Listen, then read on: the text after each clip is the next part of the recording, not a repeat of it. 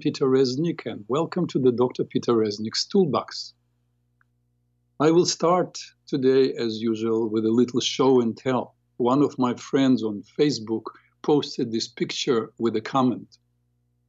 Um, and I re- reposted actually this picture. And I, you cannot see the picture, but I will tell you what it is. First, it's written, Why has this not gone viral? Then there is a group of 10, 11 children, 10 black children, and one white kids, and a black teacher. And it's written, a teacher at the elementary school in South Carolina wanted to help little boys with no dad at home. So he started a gentleman's club where the little guys dress up and learn how to shake hands, make eye contact, etc. He even has extra jackets and ties for the boys who cannot afford them. And I think this is such a such a beautiful, beautiful picture and a beautiful thing that this man is doing. This man is a great follower of people like Dr. Martin Luther King and Mahatma Gandhi. He, I assume, does not teach his students that they are victims, victims of the system, victims of white supremacy, or that they are unfortunate victims because they are fatherless. He teaches them how to respect themselves and each other. And I think that's that is missing in many communities. Uh, there is a number of subjects I would like to cover today, ladies and gentlemen. Let's see how it works out. And I would appreciate your input on every subject I speak today about. So I will speak, but please feel free to call and make comments uh, regarding whatever I'm speaking, or if you have questions, of course, you're welcome to call at 888 874 4888. And if you cannot hear well uh, because of the internet connection, you can also call on the landline uh, on the on the number phone number 641 793 7091.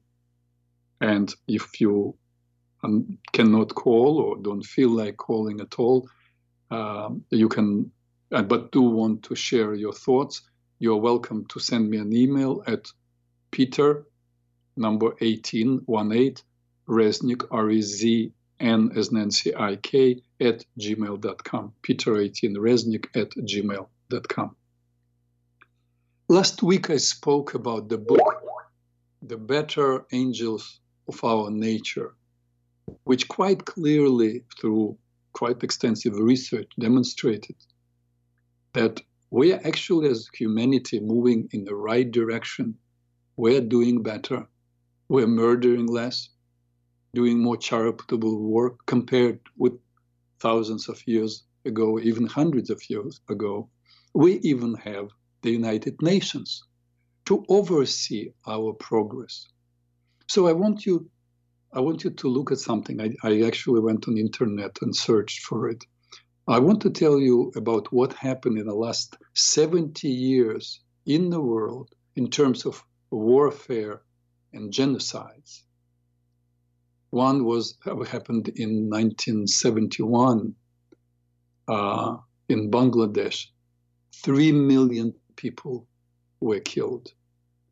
Then in 1974 in East Timor, 196,720 people killed.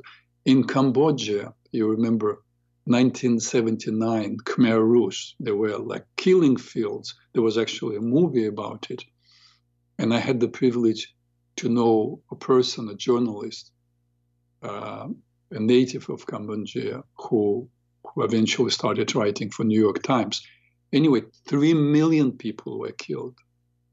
Then, in a name I cannot even pronounce, Gukurahundi in Zimbabwe, 300,000 people were killed. In Iraq, uh, 200,000 were killed in, the, in, in 1987. In the Rwanda, that's a very, very famous uh, story because actually Bill Clinton took responsibility. He actually said that he regretted that he failed. He failed to interfere, even though he knew what would happen, where 100, um, when 800,000 Tutsis, uh, Rwandans, were of one tribe, Tutsis were slaughtered by the Hutus. Then remember genocide in Darfur, 2003, half a million people were slaughtered. Then the genocide of Yazidis by Islamic State, the ISIS, 5,000 people were slaughtered. And how you watched, all watched on television, the pictures. And I, this is from in the last 70 years.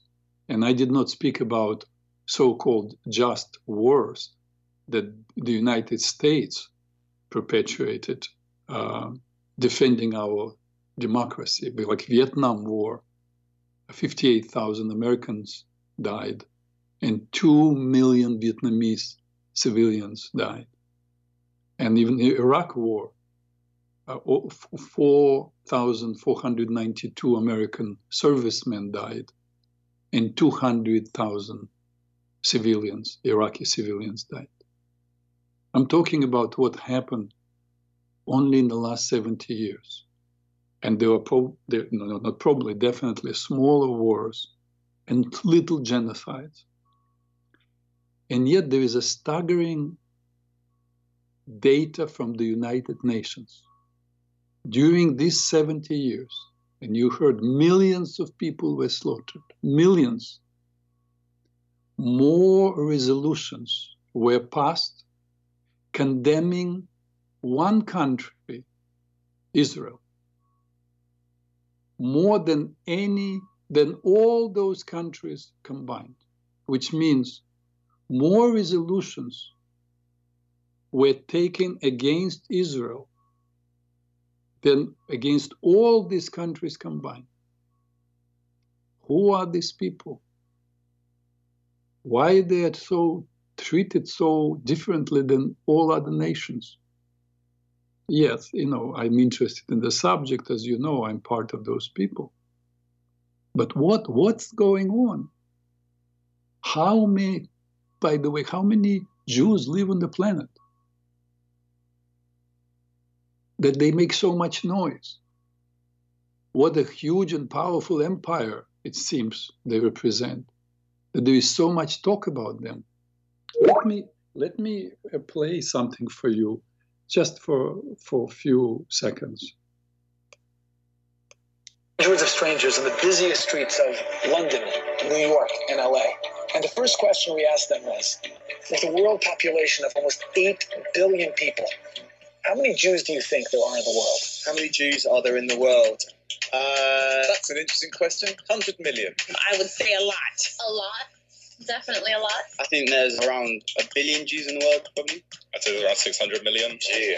100 million? 50 million Jewish people in the world. I have no idea, but a lot of them live here in New York City. A little under a billion Jews in the world. Did you hear? 100 million, a billion, 500 million, 100 million? What is this? In the reality, as you know, or I will tell you uh, if you don't, there are 15, 1, 5, 15 billion, a million, excuse me, 15 million Jews, which means they are 0.2% of the world's population. Out of a thousand people, only two people are Jews. So what is happening? And by the way, half, a little less than half of them, 7 million, live in Israel. And they're surrounded by 400 million Arabs living in different countries. So this is the question. What do you think is happening? How come that they attract so much attention? And they, they are called, uh, it seems, to live up to standards that no other country is.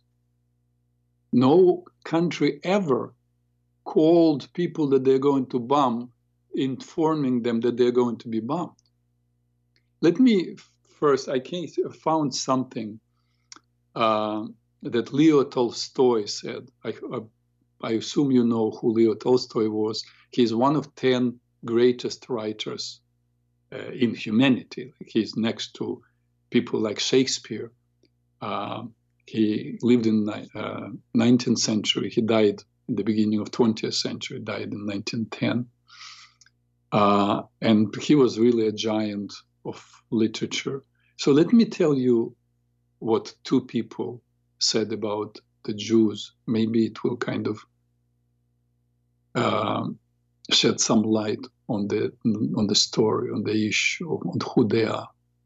So Leo Tolstoy, well, by the way, he was a count. He was a noble uh, in Russia in uh, 19th century. Uh, he inherited at that time there were serfs, uh, not not slaves, but pretty much people who were almost like slaves. They didn't really have rights, and they belonged to different nobles. And um, Tolstoy, he was a great writer, but he inherited uh, 4,000 acres um, of land and uh, 300, or, or, some sources say 350 serfs. But he was really a, a very noble person and generous, and he actually taught his serfs. He opened a school in which he actually taught them how to read and write and so on. So he wrote this essay what is a Jew? This question is not at all as strange as it may seem at first glance. Let's see what is this special creature is, whom all rulers and all people insulted and oppressed, trampled underfoot and pursued, burned and drowned, and who, in spite of all this, is still alive and well. Remember, he was writing it at the end of 19th century. What is a Jew who has never been able to be lured by the temptations of the world that his oppressors and persecutors offered him if only he would renounce his religion and renounce the faith of his fathers? A Jew is a holy being who obtained eternal fire from heaven and enlightened the earth and those living on it. He is the spring and the source from which all peoples drew their religions and faiths. The Jew is the pioneer of culture.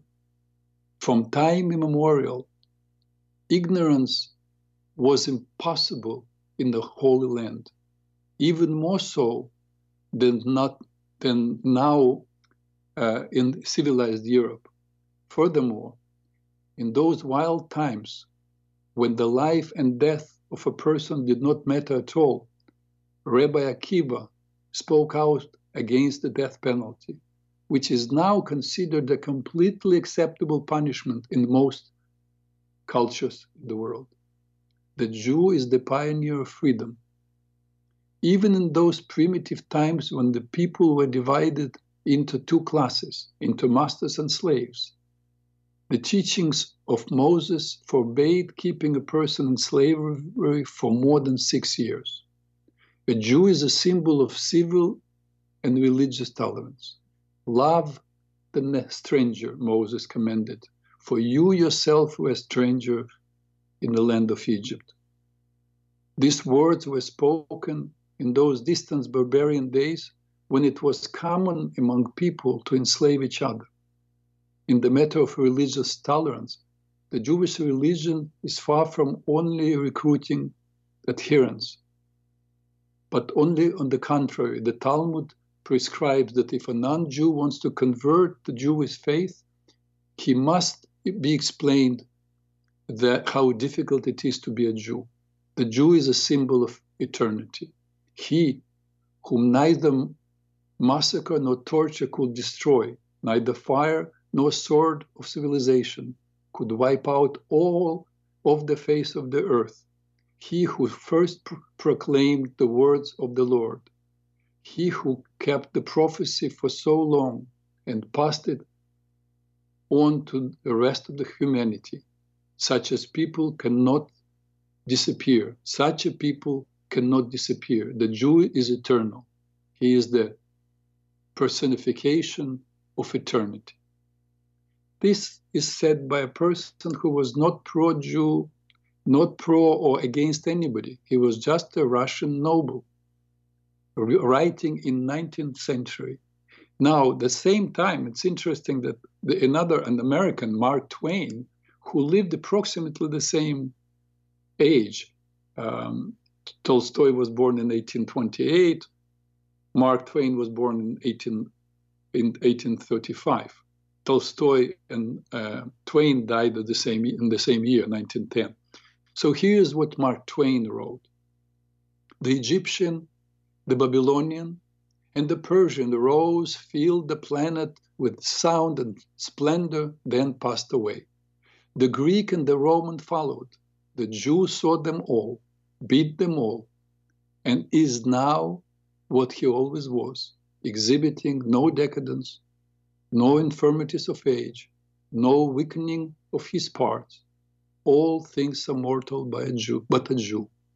All other forces pass but he remains. What is the secret of his immortality? Uh, I, ladies and gentlemen, I read it to you. I don't know what the secret of immortality. I do not know. For sure, Jews never ruled or imposed themselves or even survived by the power of their weapons but they did live by the power of their convictions. And what, by the way, are uh, the commentaries of our contemporary politics about the Jews? I came across a while ago, actually, I found it on my bookshelf, this book called The Secret War Against the Jews, which was written 20 years ago. Uh, it's written not by a Jew, uh, so that's significant, but John Loftus. And on the second page of the book, as just as you open, uh, there are two, uh, I don't know how to say it, sayings or epigraphs. One, whoever hurts the Jews, it is as if he is hurting me, Jesus of Nazareth. And the other one, fuck the Jews. They won't vote for us anyway. Honorable James Baker, Secretary of State, the United States, 1992. So, what is the Jewish question? And what is the final understanding of who they are and what to do with these people? Well, the members of, I have to say, the, the members of the United States Congress, Rashida Tlaib and Ocasio Cortez, they share the vision of Hitler from sea to shining sea, which means extermination. But I don't believe uh, all people feel this way. I brought up this question. I, I'm dreading to share with you my understanding why all this is happening. These people are definitely special. Um, there is a I, I cannot recall now the name of of this man. His PhD, I believe, in economics, a Muslim from Pakistan. And he wrote an, an article, you can find it if you're interested, on internet. It's called Why Jews Are So Powerful. Indeed, 0.2% of population. And he answers very simply. There is nothing special about the Jews, except one thing. They are 100% literate. 100% literate. And they were 100% literate uh, 2,000 years ago and 2,500 years ago uh, compulsory education for boys and girls has been among the Jews for thousands of years. In the times uh, when uh, even kings couldn't read, only clergy could, not, could read in Latin. Jews have been educated, uh, and that now we have it's a it's a culture that um, appreciates the discourse, uh, appreciates education, Um, and you know, with not by a chance, 50 per there, there is 1,600 grandmasters in chess in the world. 50% of them are Jews. 27% of all Nobel Prize winners are Jews. And as this, uh, unfortunately, I don't remember his name, the, the Muslim uh, doctor wrote, it's all because of education. So a lot of people do not have an, in, enough understanding of what is happening in the world now. I cannot forget a gentleman who I'm, I'm so grateful to, Phil, who called a month ago, a little more than a month ago now, and said how disappointed he was in, in me that I was uh, I was for pro pro occupying army.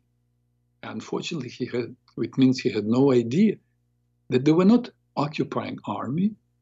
From 2005, um, Israel moved out of Gaza. In 2007, uh, Hamas was democratically elected, and they were running, running the country.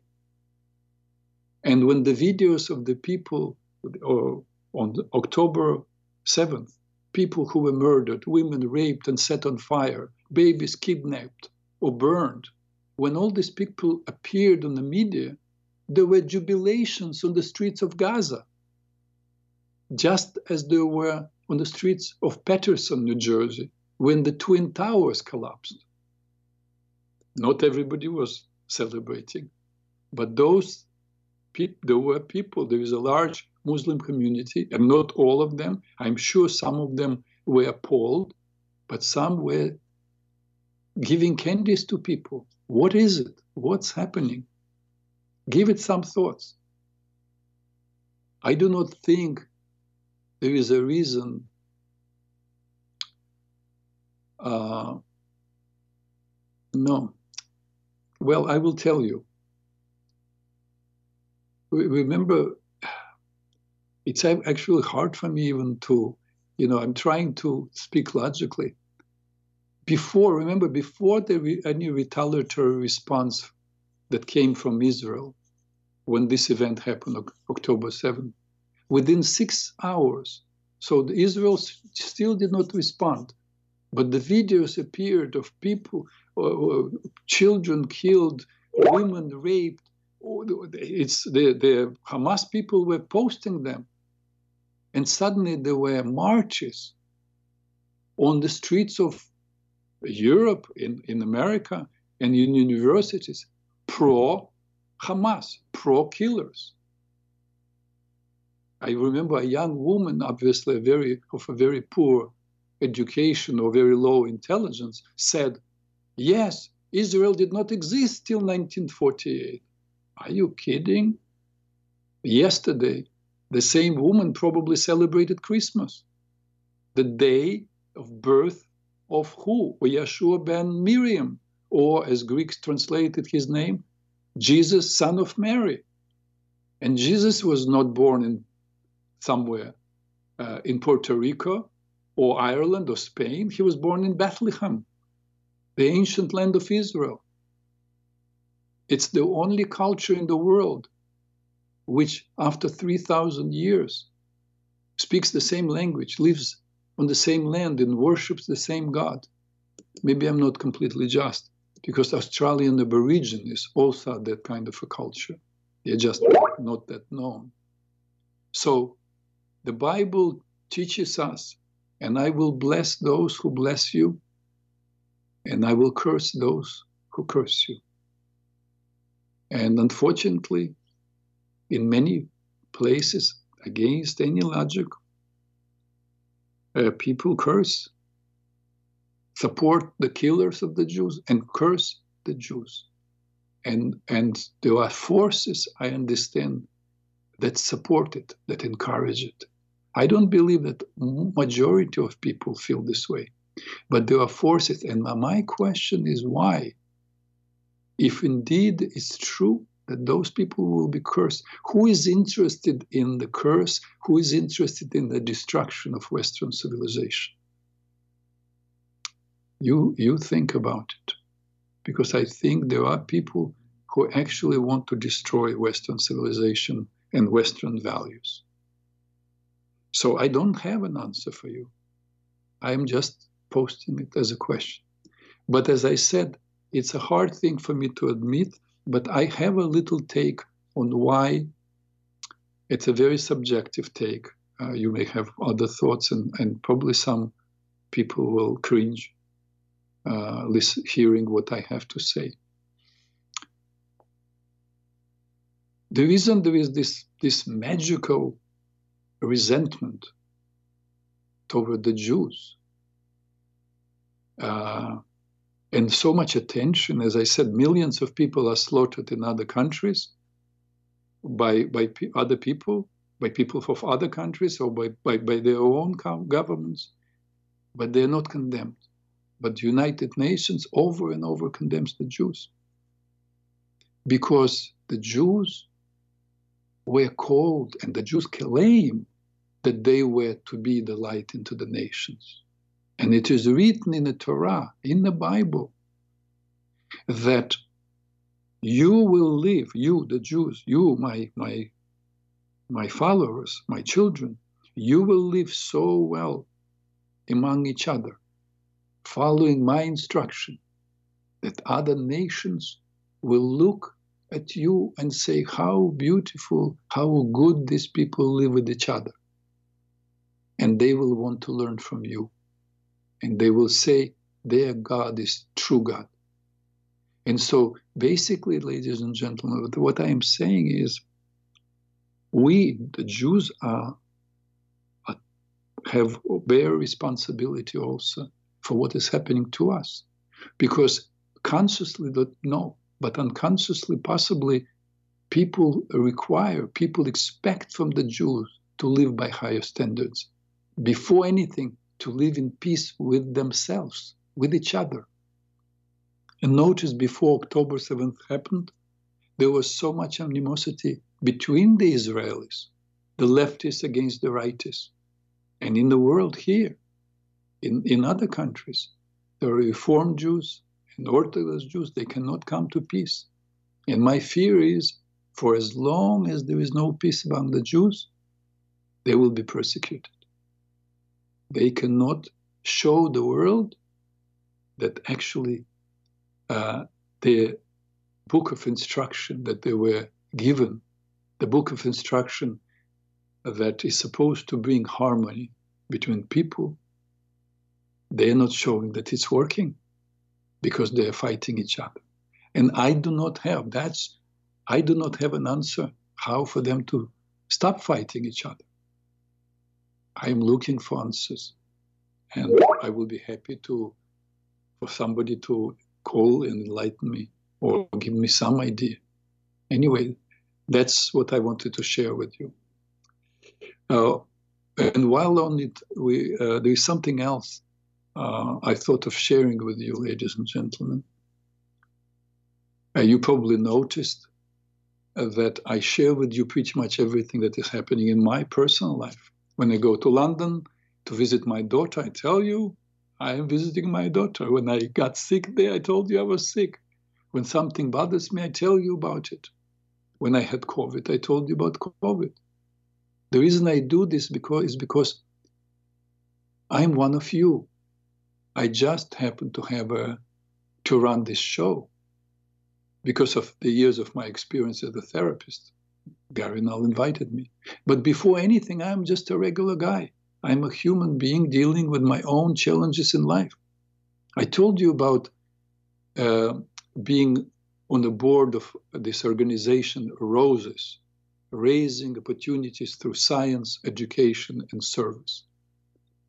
Uh, and I'm a clinical director of it. And it's actually it's a non-profit organization, um, and the the idea is to say to solicit money from individuals, from companies, so that uh, there would be we would offer a service free of charge to young people between the age of 18 and 26 people who need uh, help emotional support and who need psychotherapy but cannot afford it. I think it's a great, great idea.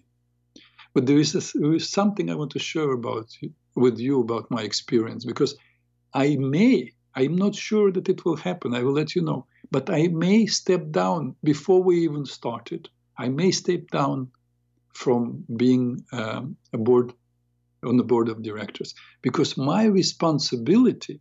I am not a guy who knows how to solicit money. All the other board members, uh, other five or six board members, they're all specialists in uh, team building, promotion. Uh, in fact, the, the president, Jaya, who asked me to be on the board, was a professor of communication in my uh, uh, for uh, my my sons when my son was studying at, at the University of Maryland. A very nice, noble woman. And it was her idea to start this organization. But there is a little problem. And I did not, you know, we'll have a meeting and I actually am going to speak up. So I did not even tell it to the to the board, but I am sharing with you because I happen to have this meeting with you before the board. But I may need to step down because Jaya asked us, to, and which is very normal, ask us all to sign a paper. Um, it's like a paper, a letter of commitment of all the members on the, of the board supporting the advancement of organization.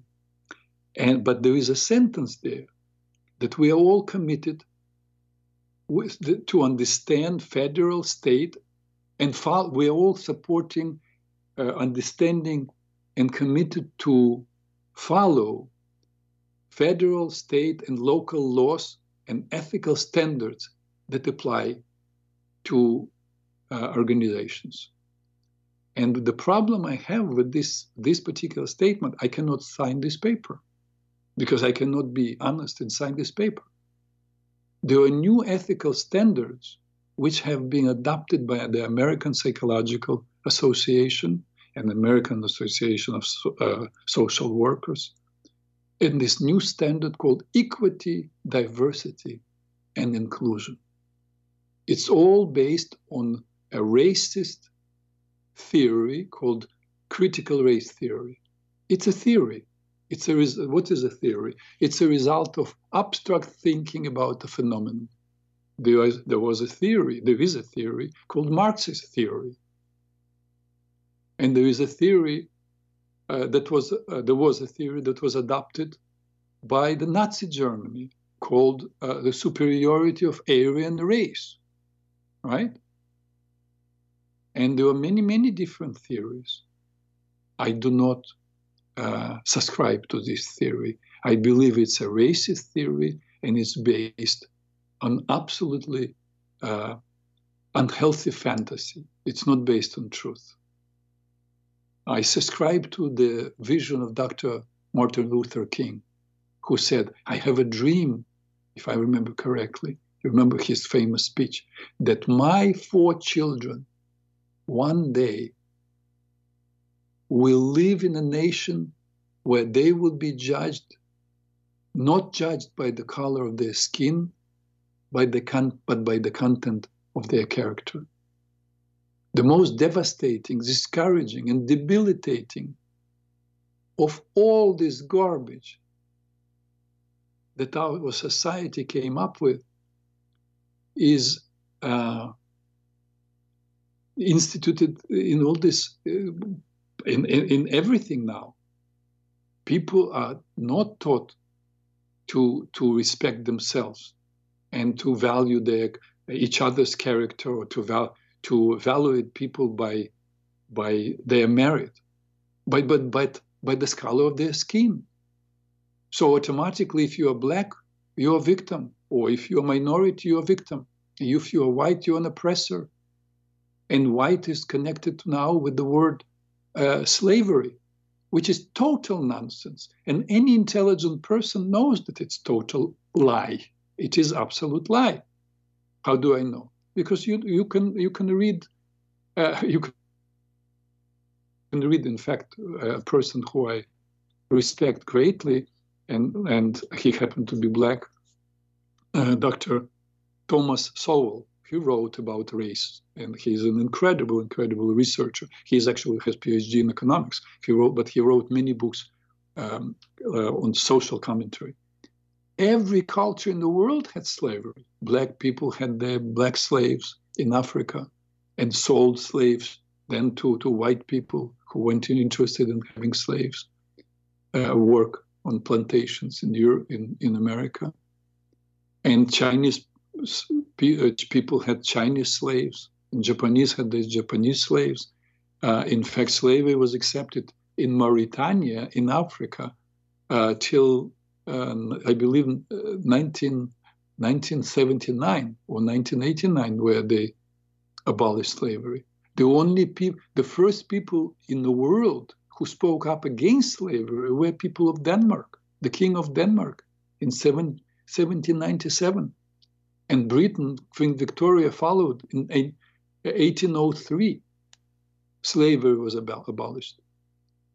But to say all the white people automatically, this is such nonsense, such nonsense. And, and one of my students from Columbia University, who happened to be, you know, who came from Russia, neither she nor I ever met black people before we came to America. We don't have automatic resentment or hatred or superiority feeling toward them. And yet she was told that she needed to write papers uh, and accept, Uh, admit that she is a supremacist. And if she doesn't admit it, it means that's a hidden, that's kind of supremacy. This, this is such, such garbage. So I cannot, yeah, why I'm telling you why I decided I cannot be on the board, because my job as a clinical director would be to hire people. And if they expect me to follow the ethical principles of today, it means I have to follow the principle of diversity. And it's absolute garbage. I would never consider people based on, on hiring people based on, on how they look. I would gladly hire five Chinese people or Korean people or white people, only white people or only Japanese people as therapists if they are the best. If one after the other, I find they're the best. And I will not, oh, no, no, no, no, we're missing a white person, or we're missing a black person. It will not be diversity. This is nonsense. You know, I never in my life, I've been in America for 42 years, and I flew so much. And I told it to two of my friends Floyd and Max, who are black. And I said, it's so sad. I never cared who is the pilot when I would take a plane. But now, now I am about to, to fly, and I'm thinking, I hope it will not be a young black pilot. Why not a young black pilot? Because if it's an old black pilot, I don't care. He's like a pilot, he's like everybody else. But if it's a young black pilot, what if he was accepted as a pilot before somebody else. He's not such a good pilot, but he was accepted as to be a pilot because of diversity. Or let's say somebody, uh, a, a pilot who is looking feminine, and maybe it's a transgender or whatever they call it. And they accepted this person because he's transgender. So it's very confusing. So I definitely am not going. I maybe they will. I don't know how they will manage to keep me on board if I refuse to uh, follow the ethical principles. But look, ethical principles of Nazi Germany was to say Heil and to turn in people who were against the Reich to Gestapo. So ethical principles of countries or trends change. But but when you have moral principles by which you live, and for me, valuing a person by who this person is, tra- character traits, their values, is more important for me than anything. Anyway, I made my case. So uh, I, am thinking still about this young man who teaches these kids uh, to shake hands and to look in each other's eyes. Because the other day, something again bothered me. I went, I went to the synagogue on on on Saturday, and I uh, spoke to you know you say hello to people, and there were some men who give me their hand. We shake hands, and the hand is like dead fish. It's not the hand of a man. And I realize, you know, by the way the man shakes your hand, you know who they are, how they act. And so I started like paying attention because many people come with, with their children and children get out a little bit of, out of control. They become, become noisy, they scream. And I've noticed, uh, I don't think it's a coincidence. It's, it's I, I, I noticed that it's being, I, I just started paying attention to it, that those parents who tell their children, shh, be quiet down, and the children ignore them, it's those parents, uh, men, whose handshake is not a man's handshake. If a man shakes your hand and he tries to break your bones, of course he's trying to prove, make the point, and he's showing off and saying, I, I am powerful. But if a man if a man shakes your hand and you feel firm handshake and it's like real, he says, I'm present, I'm with you. But if a man just puts his limp hand into your hand, basically it, it tells you that this person has no will, no character. And it was an incredible observation for me that, uh, in, in fact, I've been thinking because it's young people. They bring their children, and I see what's going on. Uh, and because they, uh, at the synagogue, they asked me in the past to give different lectures, lectures on health, on on consciousness, on uh, on imagination. I decided again. I didn't inform them yet, but I'm running it by you. I decided to give a workshop on the mind, body, and raising your boys to become men. So, and I will print out this picture of this young man and, and 11 kids. And they, you have to tell that the picture is so beautiful. They are all nicely dressed, all with ties on them, looking like proud, proud to be themselves. That, that's beautiful. I, I see somebody uh, is calling. Let me see. Larry from Florida is online. Oh, wonderful. Very happy to hear. Larry, you're on the air. Welcome, Larry. Looking like proud, proud to be themselves. That, that's beautiful.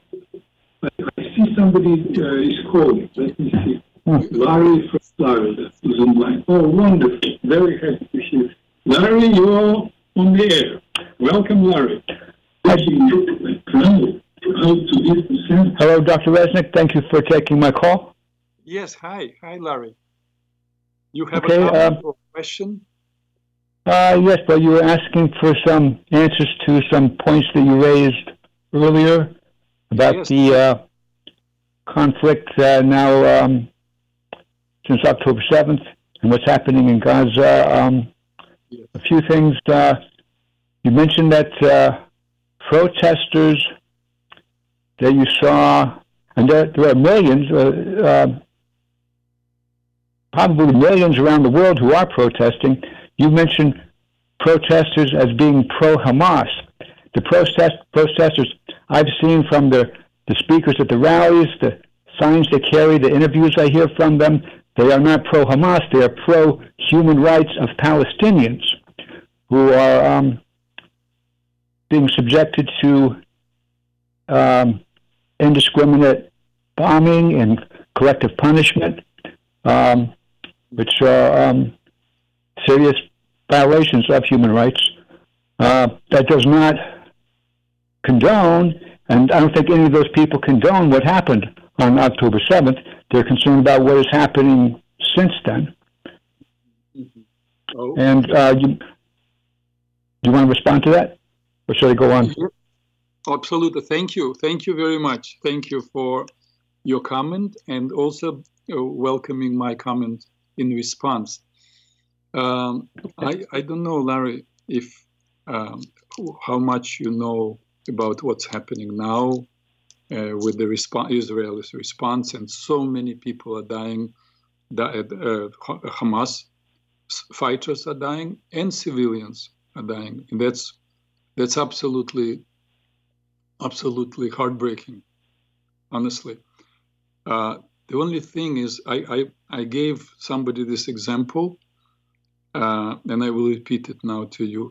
Just, I don't know if you have children, Larry, uh, but if I, let's say, imagine imagine two rooms, and there is one room, I, I, like you know, in hotels sometimes uh, there are uh, joint rooms. They are separated by a door, right? So okay.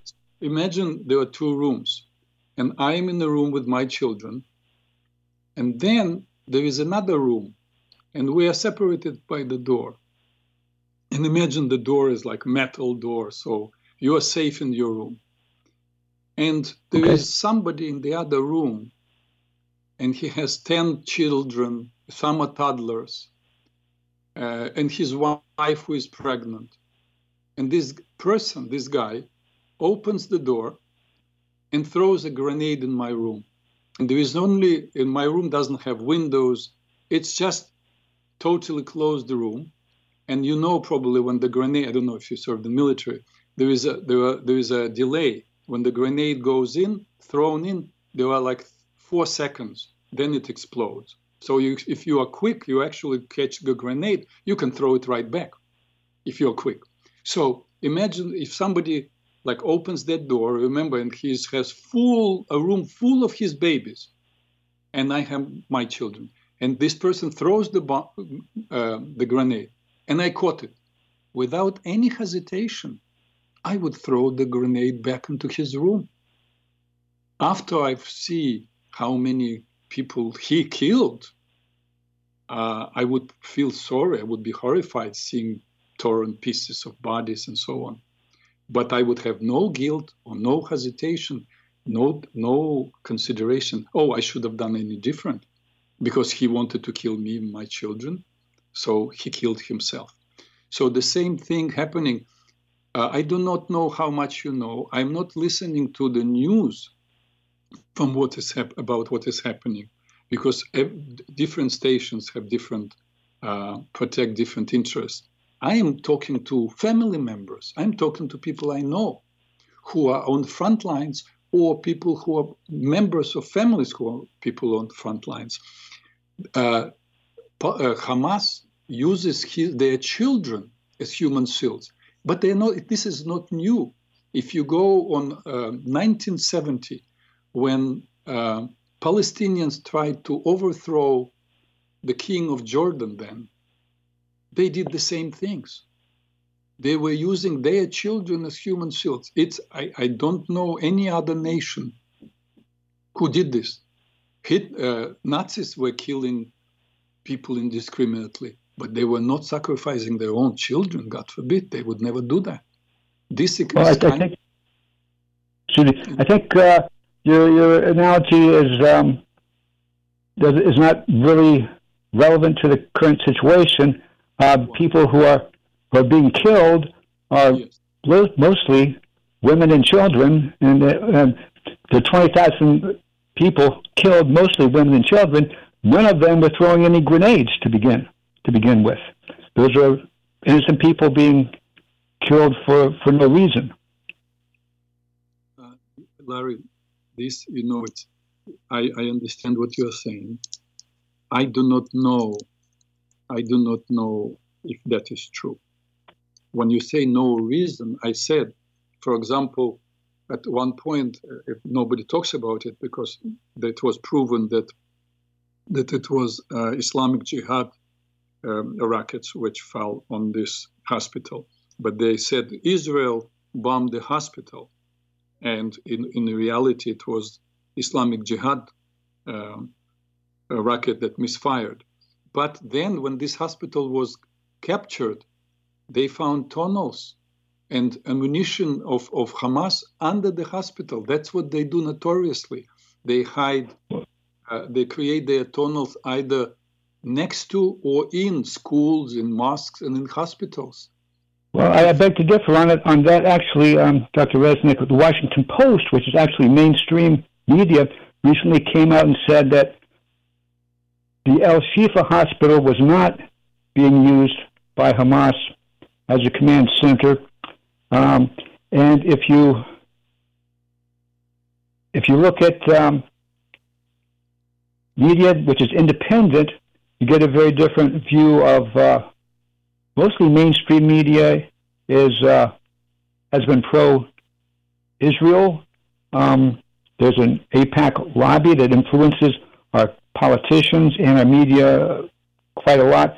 But even the Washington Post, which is mainstream media, says that that was um, debunked, that there was no Hamas command post under the Al Shifa hospital, and many hospitals have been um, uh, put out of uh, commission in, in, the Gaza. Uh, there's, I think, if you if you listen to people who are, I mean, I agree for people who have lost on both sides, but if you only listen to one side of the story, you, you're not getting the full picture. Yeah, yeah, yeah. Larry, I I understand your point. I understand you you know you, you care about people, and you care about uh, little children who get killed. That's not uh, that's not what I know about the, the hospitals.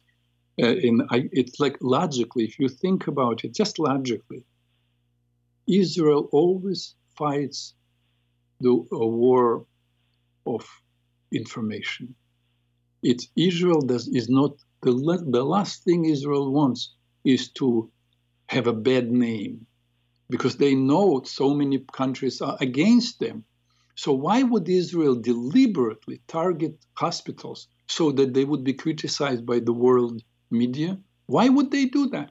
Why not to kill? If they want to kill civilians, okay, kill civilians, kill them in their houses. Why would they specifically target hospitals?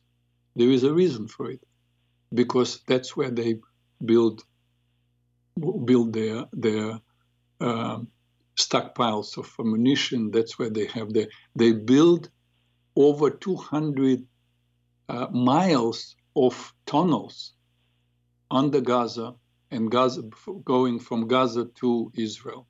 So that's where they spend their money. That's where the whole the whole economy was based on building tunnels.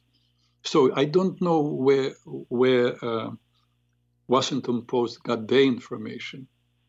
Uh, if if you if you really are interested, again, you have my email. Uh, send me an email. I will be glad to send you. I cannot say it now offhand, uh, the source, my sources, but for sure, I have a number of sources that show that it's opposite, that they did find ammunition there and uh, entrances to, to tunnels, not one. So, and, and it's not just one hospital. So, but this is like, you know, what you said, I said, and I understand, Larry, that you care about people. God bless you. Uh, the, Israel did not start the war, and uh, Hamas was chosen by Palestinian people on, in a democratic election. So that's what. It was also it was also uh, supported by the uh, government of Israel, who are trying to make uh, an alternative to uh, the PLO, PLO, who they did not like. They actually, actually had a hand in uh, strengthening uh, Hamas in the early 2000s. Uh, and um, this I don't. I think it's been a long time since Hamas was elected, and the what they did does not reflect what uh, the civilians are respons- of, of Gaza are responsible for. Um, and you mentioned AOC uh, wanting to exterminate uh, Israel. I don't think that's accurate. Uh, so you mentioned the, the river to the sea slogan. Yes. That does not does not necessarily does not mean. That's that's exactly. I'm sorry. I heard this. I heard this song uh, in 1990, Larry. 1990. I've been traveling to Israel since since 1983. I heard this song all the time. From the river to the sea, it means from the river Jordan to the sea to wipe Jews off the map, to exterminate all the Jews. That's what it means. Uh, AOC and Rashida Tlaib uh, Tlaib knows the, know this very well, and that's exactly well, what they. I, I, well, I'm starting to say that uh, actually the uh, Likud party, which is the uh, party of Netanyahu, Netanyahu has it. Sorry, in the charter of the Likud party, it says, "From the river to the sea shall be Israeli rule." So they're saying the same thing, in that uh, the Palestinian slogan "River to the Sea" says, and the river to the sea, Palestine being free doesn't mean necessarily mean the elimination that, of that Jews from, or Israel. That's you know I have to accept you know this is your interpretation. Uh, I I know it quite well, and I know it's quite different. As I said, I've been traveling to Israel since 1982, and it's a very common slogan that that Palestinians. What do, does it mean? Palestine will be free. Free from whom? From whom? Did, from Jews. Did you did you get to know many Palestinians when you were in Israel? Yes, I happened to. Yes, in fact, I, I was going to the gym with one Palestinian, and, and, and, and I actually have a Palestinian friend now in New York. I, I live in Queens, and I go to to play uh, pickleball in Garden City. Uh, there is a there is a dream called life, um, time life, lifetime, and I'm, mm-hmm. I'm, very friendly with the guy. He's not my close friend, but we speak very often. Though I didn't, I wasn't there for for the last three months, so we we never brought up the subject. But anyway, hmm. Larry, we are running out of time. I'm happy that you called, and I want people to different opinions. So uh, whether you are right, uh, you are right, or I'm right, uh, the future will show. I hope we'll know the truth, you know, and I hope the, the war will end and the slaughter will end. And when I say slaughter, I'm talking about the people. And so far, they keep hostages, and uh, only only in uh, Israel they take hostages. Only in countries where val- life is valued. Anytime Arabic countries have wars among among themselves, there is no hostage taking no hostage taking at all because nobody will uh, consider uh, trading hostages. People that just killed. Uh, value of human beings is very different.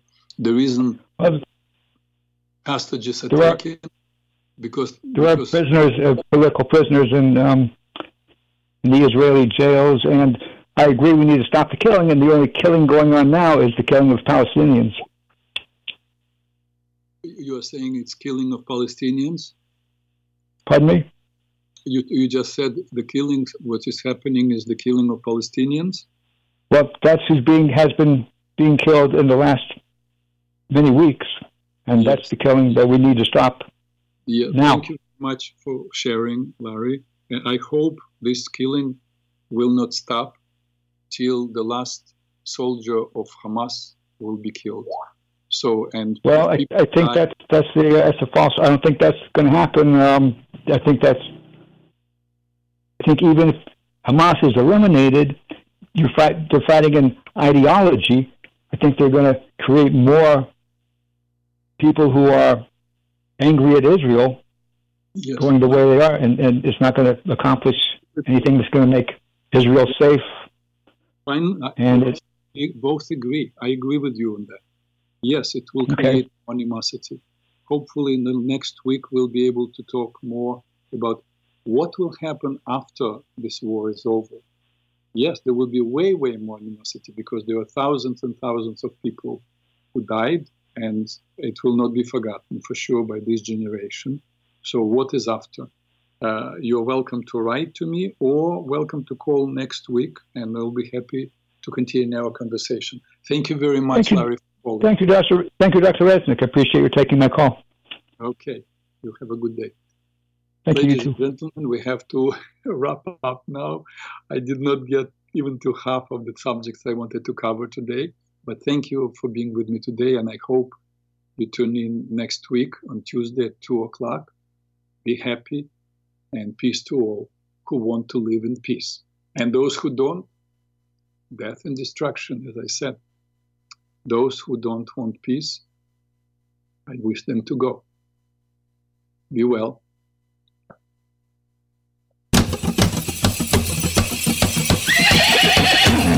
Adelante.